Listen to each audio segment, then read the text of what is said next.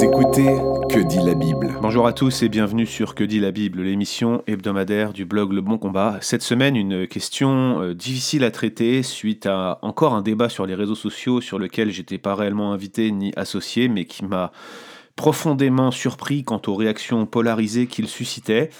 Euh, la question est la suivante. Dois-je pardonner à mon mari ou à ma femme si il ou elle m'a été infidèle. J'entends par là une infidélité sexuelle, une tromperie. Ai-je le droit de me séparer? Et si je le fais, est-ce à comprendre comme un refus de pardonner?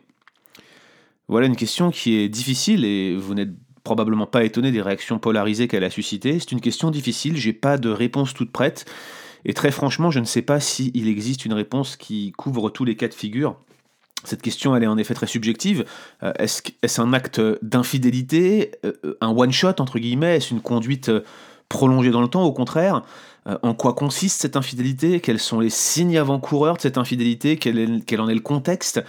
Comment elle s'explique? Et je dis bien ici expliquer, ne pas comprendre excusé. Hein. Il faut bien comprendre que, que je parle des, des, des, enchaînements qui ont pu conduire à cette infidélité, mais en aucun cas ces explications ne peuvent fournir la moindre excuse au péché. Chaque cas, de toute façon, est particulier en la matière et je ne peux pas répondre pour chacune des situations particulières. Et donc, d'emblée, ce que j'aimerais dire, c'est qu'il n'y a pas un principe qui dicte quelle doit être votre attitude précise en pareil cas, que vous soyez victime, offenseur ou même personne externe qui intervient pour conseiller un cas comme celui-ci.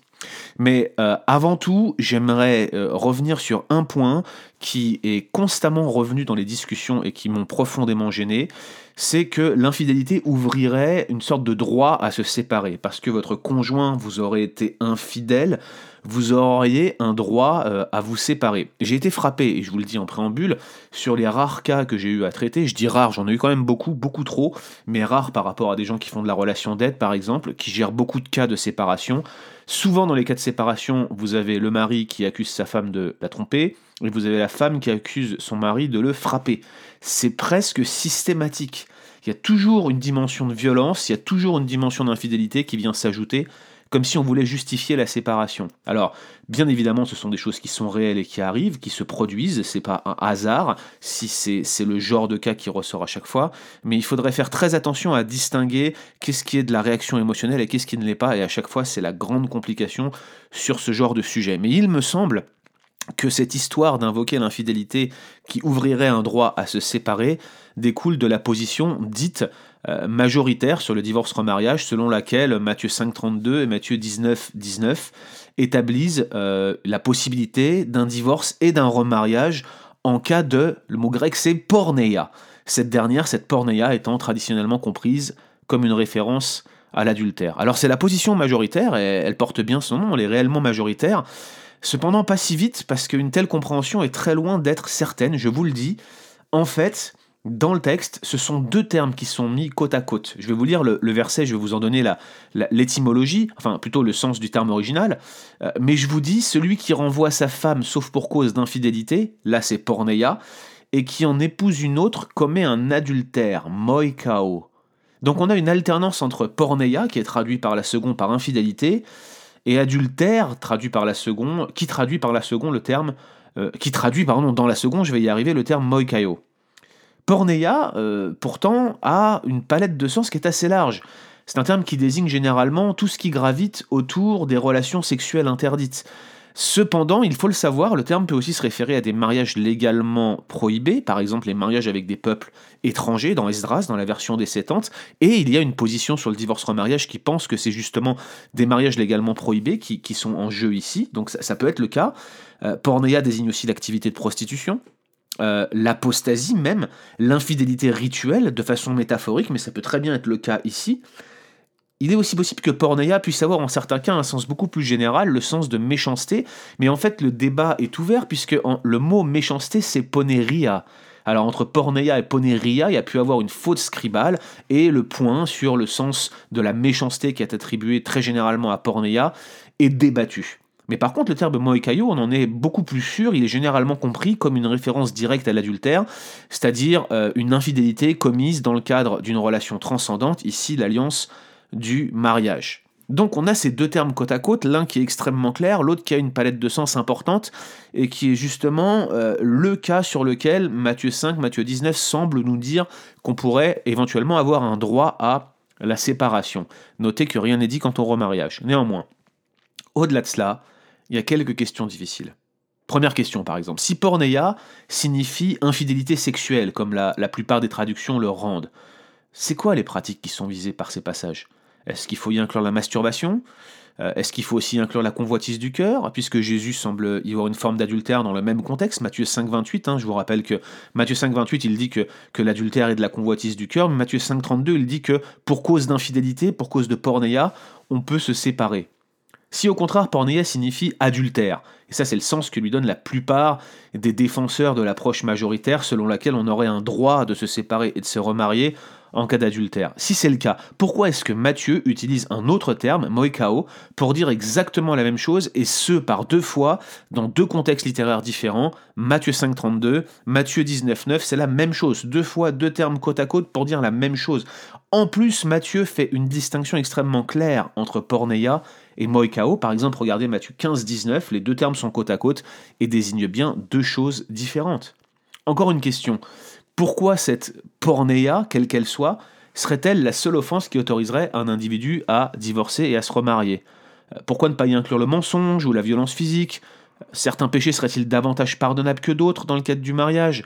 Moi, je reste quand même circonspect par rapport à ça. Quatrièmement, pourquoi cette apparente permission de divorce euh, n'est-elle présente que dans Matthieu?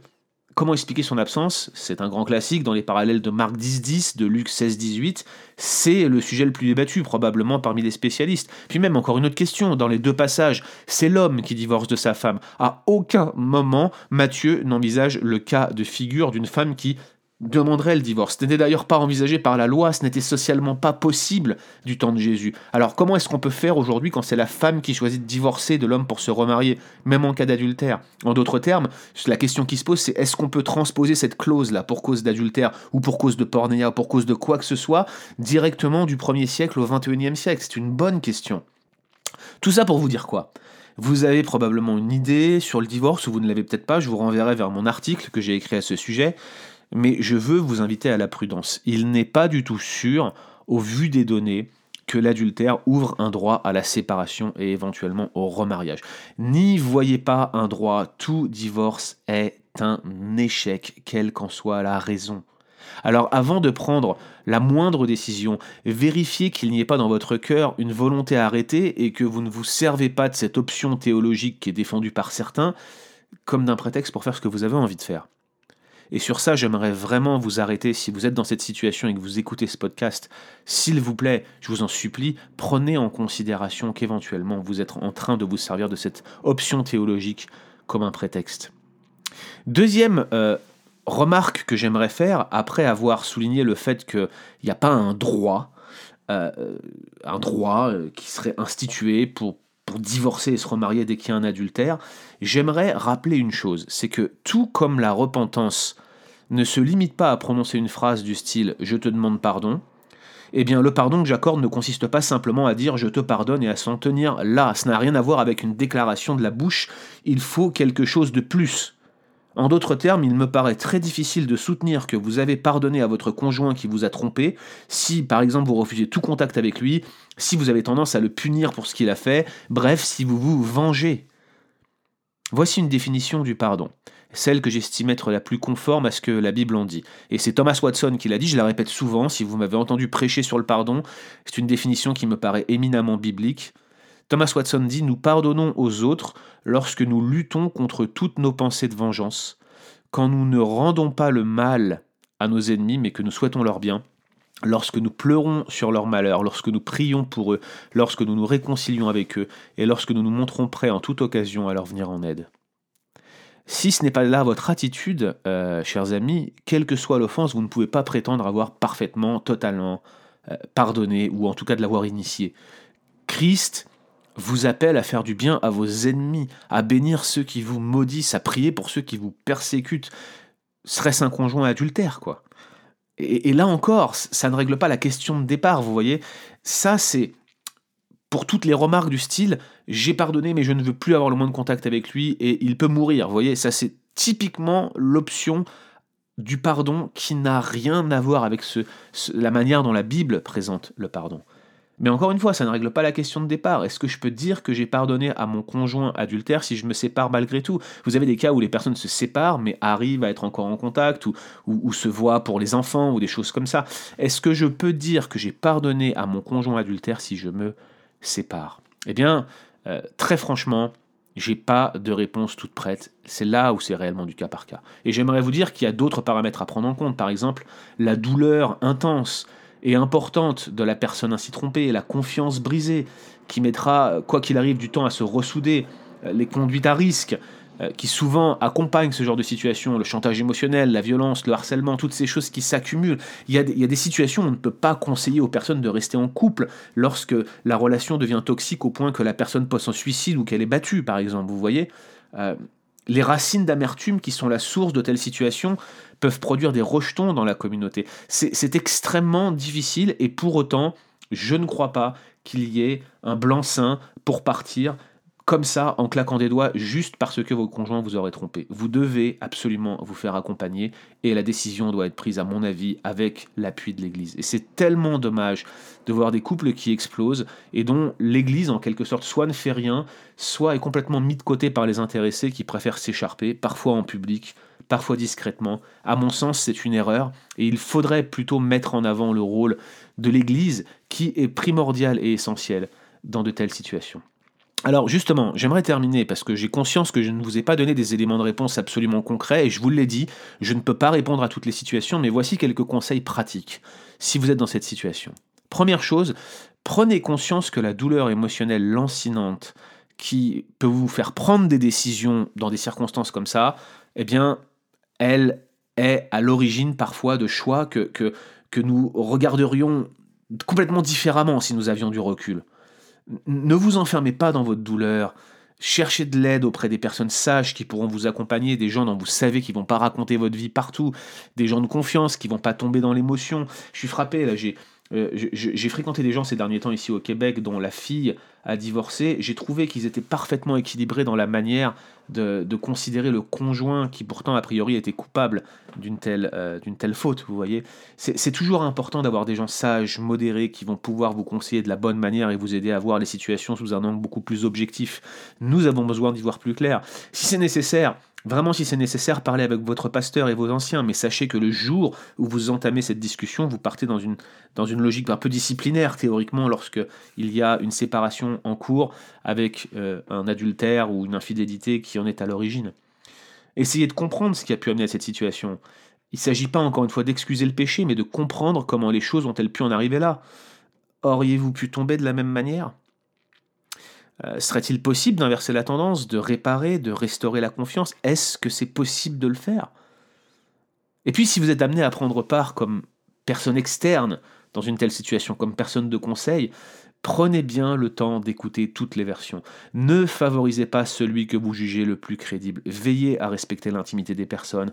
N'impliquez pas d'autres personnes, à moins bien sûr que le sujet ne doive faire l'objet d'une discipline d'église. Bref, comme je le dis souvent ces derniers temps, vous allez me dire Guillaume, c'est le maître de l'empathie. Et oui les amis, c'est en prenant des claques dans la vie qu'on finit par apprendre qu'on a besoin d'empathie nous-mêmes et c'est pour ça qu'il faut qu'on en donne aux autres. Faites preuve d'empathie. Qui sait si demain vous ne serez pas dans cette situation-là? Et pensez à celui qui chute. Prends garde à toi-même de peur que tu ne sois tenté, disent les Écritures. Nous devrions prendre garde, car ces choses arrivent et elles pourraient très bien nous arriver à nous aussi. Nous pourrions bien nous retrouver rapidement dans, dans la position de la personne qui chute de la sorte. Alors, beaucoup d'humilité, c'est la nécessité en fait. L'humilité doit être à la source de la solution qu'on donne à ces problèmes-là, et je vous encourage réellement à vous en armer, à demander au Seigneur de vous équiper de la sorte. Retrouvez d'autres épisodes sur www.leboncombat.fr.